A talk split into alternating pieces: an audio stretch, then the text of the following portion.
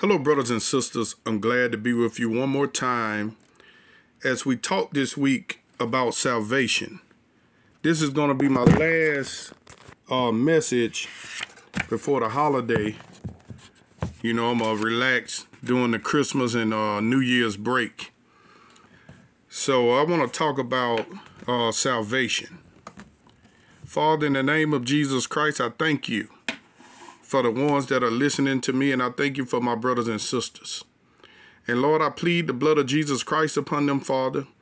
And Lord, I ask, Lord, that you give me dynamic words, Lord, words, Lord, that are blessed, words that are build up, edify, Lord, exhort, Lord Jesus, and comfort, Father. Cause the prophetic wisdom, Lord, the prophetic revelation, Lord Jesus, and cause your spirit, Lord Jesus, to be powerful upon me, Lord, and powerful upon the listener, Father. Cause us to be built up, Lord Jesus, with kingdom technology, Lord, in the name of the Lord Jesus. Hallelujah. Well, brothers and sisters, the definition of the word salvation, it means persever- perseverant, uh, preservation or deliverance from harm, ruin, or loss. Let me say that again. Is preservation or deliverance from harm, ruin, or loss. So salvation can mean more than one thing. It don't have to just mean salvation or you know or deliverance from hell. It can be preservation from financial ruin. It can be preservation from from uh, sickness, deliverance from sickness. Jesus went about doing good, healing them who were oppressed, and setting people free from demons, delivering people from sicknesses, healing the sick. He went about raising the dead and casting out devils. And that's the same commission he gave his disciples to do. Now, let's go to Hebrews, the first chapter. I want to read all of it.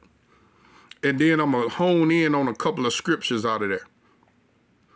It reads God, who at sundry times and in divers manners spake in time past unto the fathers by the prophets, hath in these last days spoken unto us by his Son, whom he hath appointed heir of all things, by whom also he made the worlds, plural, who being the brightness of his glory and the express image of his person, and upholding all things by the word of his power, when he had himself purged our sins, sat down on the right hand of the majesty on high, being made so much better than the angels, as he hath by inheritance obtained a more excellent name than they. For unto which of the angels said he at any time, Thou art my son? This day have I begotten thee. And again, I will be to him a father, and he shall be to me a son. And again, when he bringeth in the first begotten into the world, he saith, And let all the angels of God worship him. And of the angels he said, Who maketh his angels spirits, and his ministers a flame of fire.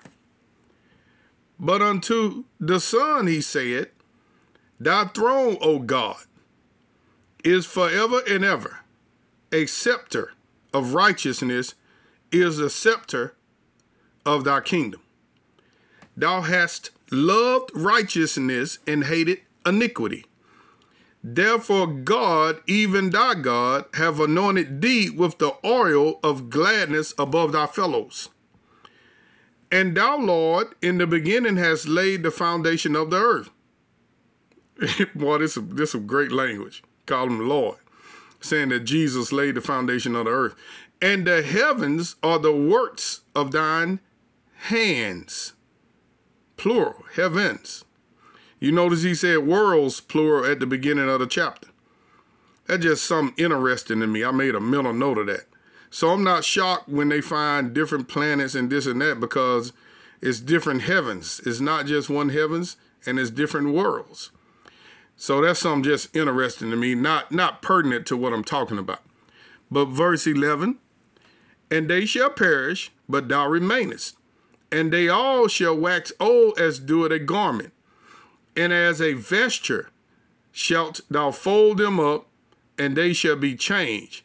But thou art the same, and thy years shall not fail. But to which of the angels said he at any time, Sit on my right hand until I make thine enemies thy footstool?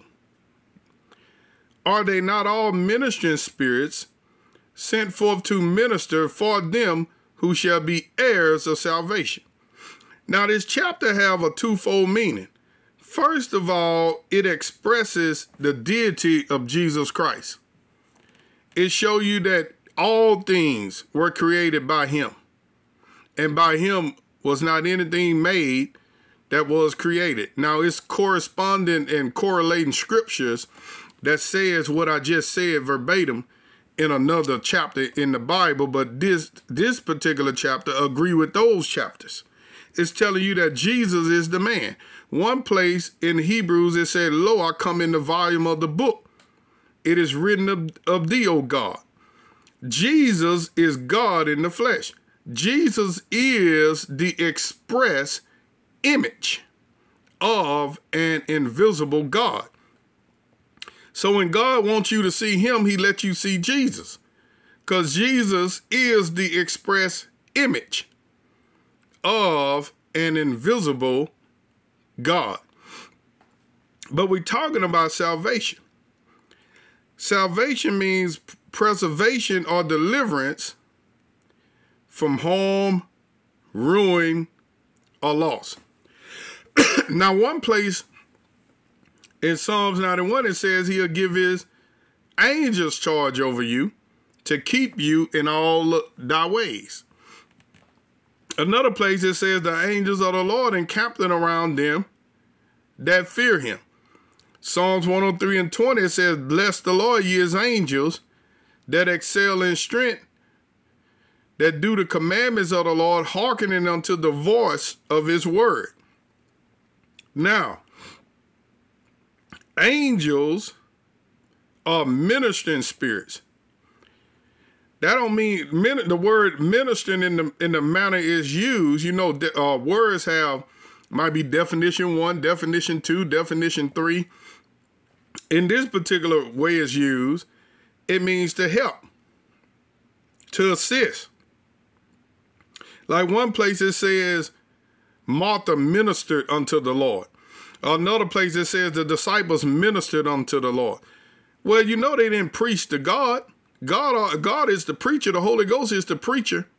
No, in that manner, when it says minister, it means they worship or helped or assisted. How many understand that?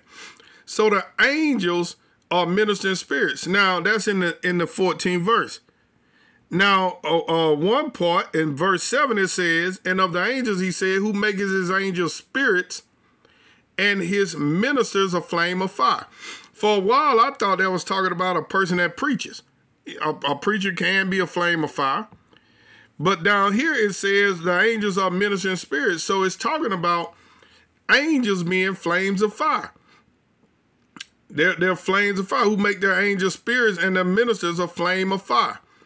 And they sent forth to minister for them who shall be heirs of salvation. Angels hearken unto the voice of God's word. So now, what's the practical application of this? You could pray this way, and I'm going to pray it over you. Father, I plead the blood of Jesus Christ upon everyone that's listening. And even during this holiday season, even during this next year, I plead the blood of Jesus Christ upon them, and I declare that no hurt, harm, or danger shall come near them. Go, ministering spirits, angels of the Lord, and encamped around them according to what is written. No evil shall befall them, neither shall any plague come near their dwelling, in the name of the Lord Jesus. I'm out of time.